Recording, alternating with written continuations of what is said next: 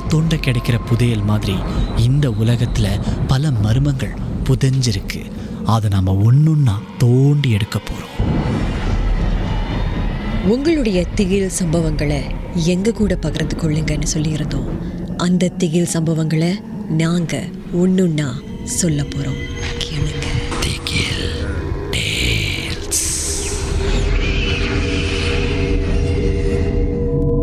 Hi என் பேர் விஸ்வா எனக்கு இப்போ தான் வந்து இருபது வயசு ஆகுது எனக்கு இந்த சம்பவம் வந்து ஒரு அஞ்சு வருஷத்துக்கு முன்னாடி நடந்துச்சு. என்னாச்சுன்னா என் ஃப்ரெண்டோட பர்த்டே பார்ட்டி அதுக்காக நான் போயிருந்தேன். போகும்போது எல்லாம் ஒரு கூட்டமாக தான் போனோம். என் ஃப்ரெண்டோட வீடு வந்து ஒரு பங்களா வீடுன்னு வச்சுக்கோங்களேன். சுற்றி முற்றி காடு மற்ற மற்ற வீடுலாம் இருக்கும். கொஞ்சம் இருட்டாக தான் இருக்கும் அந்த இடம். ஆனால் நம்மளா கூட்டமாக போனதுனால எனக்கு ஆரம்பத்தில் எந்த பயமும் இல்லை. போயிட்டோம். பாட்டில் நல்லா பர்த்டே பாட்டெலாம் பாடிட்டு சாப்பிட்டுட்டு என்ஜாய் பண்ணிட்டு வீட்டுக்கு போகிற நேரம் வந்துருச்சு. அப்போ என்ன ஆச்சுன்னா மற்றவங்களாம் அவங்க அப்பா அம்மா வந்து கூட்டிகிட்டு போயிட்டாங்க. ஆனால் நான் மட்டும் நேராக வெளியில் இருக்கிற பஸ் ஸ்டாப்புக்கு நடந்து போய் பஸ் எடுத்து தான் வீட்டுக்கு போகணும். வேறு வழி இல்லை. சரி எல்லாட்டையும் பாய் சொல்லிட்டு நான் வெளியே நடக்க ஆரம்பித்தேன் ஒன்றும் இல்லைங்க சாதாரணமாக நடந்து போயிட்டு இருந்தேன். என்ன கொஞ்சம் இருட்டாக இருந்ததுனால இந்த ராத்திரில அந்த பூச்சி சத்தெல்லாம் கேட்கும் இல்லையா? அந்த மாதிரி தான் கேட்டுட்டு இருந்துச்சு. ஆனால் திடீர்னு பார்த்தீங்கன்னா யாரோ என்னை கூப்பிட்ட மாதிரி இருந்துச்சு. நான் திரும்பி பார்த்தேன் ஒரு வேளை அந்த வீட்டிலேருந்து என்னை கூப்பிட்றாங்களோ ஏதோ வச்சுட்டு வந்துட்டோமோ அப்படின்னு திரும்பி பார்த்தேன் யாருமே இல்லை. சரி யாரோ யாரோ கூப்பிட்ருக்காங்க நம்ம காதல் அப்படி விழுந்திருக்குன்னு சொல்லிட்டு நான் இதை பற்றியும் கவலைப்படலை. சும்மா தொடர்ந்து நடந்துகிட்டு இருந்தேன். அப்போது நான் கொஞ்சம் நடந்து போயிட்டு இருக்கும்போது யாரோ என் காதுகிட்ட வந்து மூச்சு விடுற மாதிரி சத்தம் கேட்டுச்சுங்க.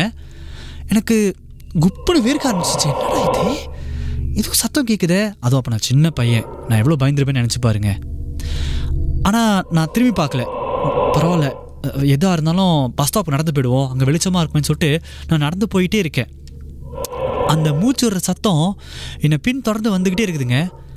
அதுக்கப்புறம் நான் கொஞ்சம் தூரம் போயிட்டோன்னே ஆ எனக்கு கொஞ்சம் தைரியம் வர ஆரம்பிச்சிருச்சு. இன்னும் கொஞ்சம் தூரம் தான் இருக்குது பஸ் ஸ்டாப் வரப்போகுது அப்படின்னு சொல்லிட்டு. அப்போ நீங்கள் நம்ப மாட்டீங்க. தூரத்தில் யாரோ கிளாஸை போட்டு உடைக்கிற மாதிரி எனக்கு சத்தம் கேட்டுச்சுங்க. ஆனால் அப்போ கூட நான் திரும்பி பார்க்கல. ஏன்னா எனக்கு ஓரளவு தெரிஞ்சிருச்சு. என்னமோ சேட்டை போல இருக்குது நம்ம வந்து சீண்டி பார்க்குது அப்படின்னு. நான் பாட்டில் நடந்து போய்கிட்டே இருக்கேன்.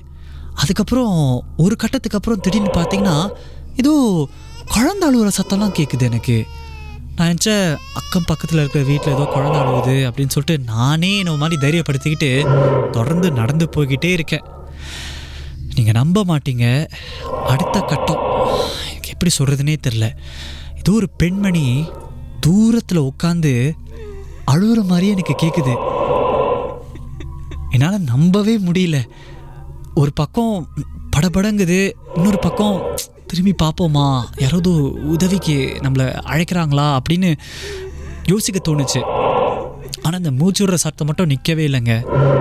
எனக்கே ஒரு கட்டத்துக்கு அப்புறம் நாம் விடுற மூச்சு தான் இப்படி கேட்குதோ அப்படிங்கிற ஒரு பயமே வந்துருச்சு.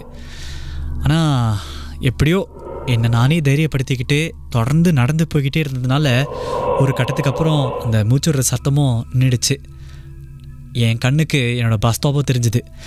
கடவுளே நீங்கள் நம்ப மாட்டீங்க. ஓடுனேன். பதறி அடிச்சுட்டு போய் பஸ் ஸ்டாப்பில் உட்காந்து பஸ் எப்படா வரும்னு காத்திருந்து பஸ் எடுத்துகிட்டு வீட்டுக்கு வந்துட்டேன். வீட்டுக்கு வந்து அப்பா அம்மாட்ட சொன்னேன். எப்போதும் போல் அவங்க கால் கையெல்லாம் கழுவிட்டு தூங்கு கவலைப்படாத அப்படின்னு சொன்னாங்க.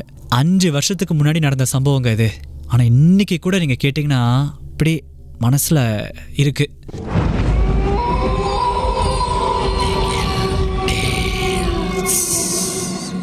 இந்த உண்மை சம்பவங்கள் உங்களுக்கு ஒரு பொழுதுபோக்காக அமையணுக்காக தான் தயாரிக்கப்பட்டிருக்கு. அப்படி இதை கேட்கும்போது உங்களுக்கு ரொம்ப பயமாக இருந்துச்சுன்னா தொடர்ந்து மற்ற மற்ற பாகங்களை கேட்காதீங்க.